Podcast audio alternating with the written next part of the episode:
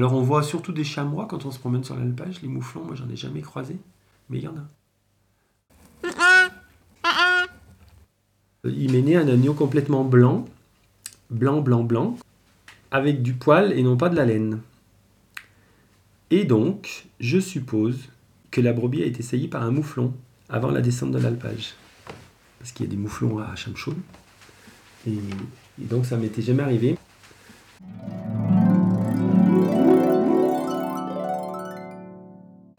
Du coup, je l'appelle mouflé, lui.